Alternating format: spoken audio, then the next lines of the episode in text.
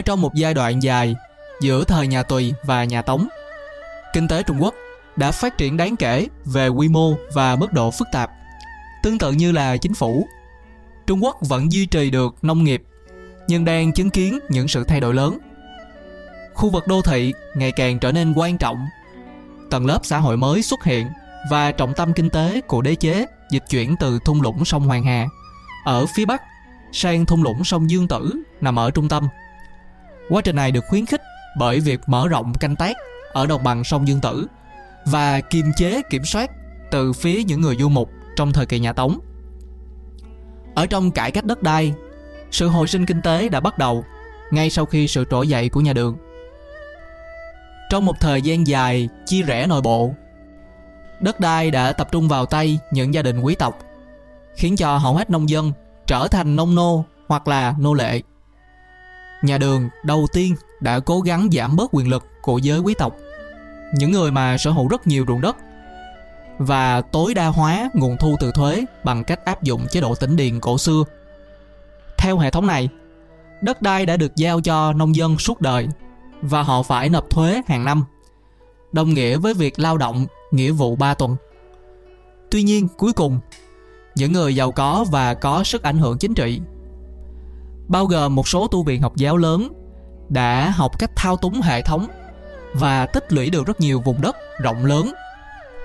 Chính phủ cuối cùng đã từ bỏ nỗ lực cân bằng quyền sở hữu ruộng đất và trả lại đất đai cho tư nhân. Trong khi vẫn cố gắng ngăn chặn sự bất bình đẳng thông qua hệ thống thuế cách tiếp cận này đã dẫn đến các phương pháp sản xuất hiệu quả hơn. Nhưng dân số ngày càng một tăng đã làm cho phí phạm bất kỳ những thành tựu nào đã đạt được trước đó việc không giải quyết được những vấn đề về ruộng đất đã góp phần dẫn đến sự sụp đổ của nhà Đường vào đầu thế kỷ thứ 10. Nhà Tống cố gắng giải quyết những vấn đề đất đai bằng cách quay lại mô hình thành công của nhà Đường ban đầu và họ cố gắng giảm quyền lực của các quý tộc.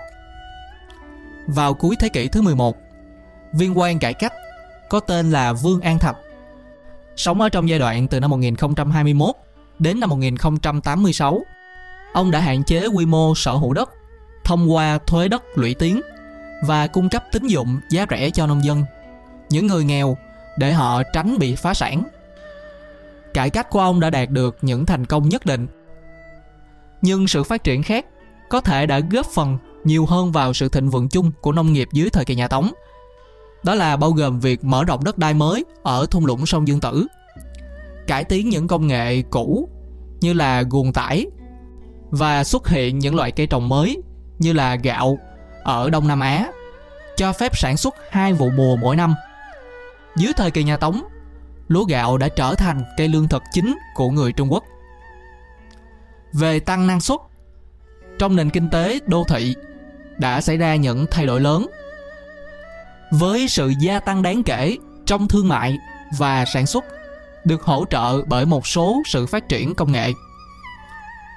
Trong thời kỳ nhà Đường, người Trung Quốc đã thành thạo nghệ thuật sản xuất thép bằng cách là trộn lẫn ghen và sắt rèn.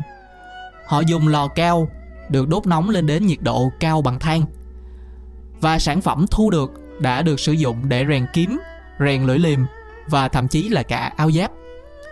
Vào thế kỷ thứ 11, đã có hơn 35.000 tấn thép được sản xuất hàng năm. Sự xuất hiện của bông hay còn gọi là cô tông đã mang đến cơ hội mới trong sản xuất hàng dệt may. Thuốc súng được người Trung Quốc phát minh vào cuối thời kỳ nhà Đường và được sử dụng chủ yếu để làm thuốc nổ và một số dạng sơ khai của súng phun lửa. Nó đã được lan truyền đến phương Tây thông qua người Ả Rập vào thế kỷ thứ 12. Về mở rộng thương mại, bản chất của thương mại đang dần thay đổi ở Trung Quốc. Trong quá khứ, hầu hết thương mại đường dài được đảm nhận độc quyền bởi nhà nước hay là triều đình. Nhưng đến thời kỳ nhà Tống, thương mại tư nhân được khuyến khích mạnh mẽ và các ban hội dần dần xuất hiện cùng với kinh tế tiền tệ mới. Tiền giấy bắt đầu được sử dụng từ thế kỷ thứ 8 và thế kỷ thứ 9. Tiền giấy lúc đó giống như là ngân phiếu. Sự xuất hiện của ngân phiếu đã dẫn đến sự phát triển của các ngân hàng. Khi các thương gia nhận thấy rằng việc sử dụng tiền xu hay là những chuỗi tiền xu đang trở nên quá cồng kềnh đối với hoạt động hàng ngày của họ và sự phát triển của ngành thương mại cũng như là sự phức tạp của nó cũng gia tăng theo. Còn về tín dụng, lúc đầu được gọi là tiền bay hay là phi ngân, tiếng anh gọi là fly money, hoặc cũng có thể dịch ra là tiền chuyển phát, cũng xuất hiện vào thời kỳ nhà đường cùng với đó là việc phát minh ra bàn tính, một dạng máy tính sơ khai để tính toán chúng đã đơn giản hóa các phép tính cần thiết cho các giao dịch thương mại ở trung quốc thời trung cổ đó là toàn bộ nội dung của video lần này đừng quên nhấn đăng ký để không bỏ lỡ số ra tiếp theo nếu bạn có hứng thú đến những chủ đề khác thì đừng quên ghé thăm các kênh khác của Wonder Podcast. Còn bây giờ thì mình xin cảm ơn và hẹn gặp lại vào kỳ sau.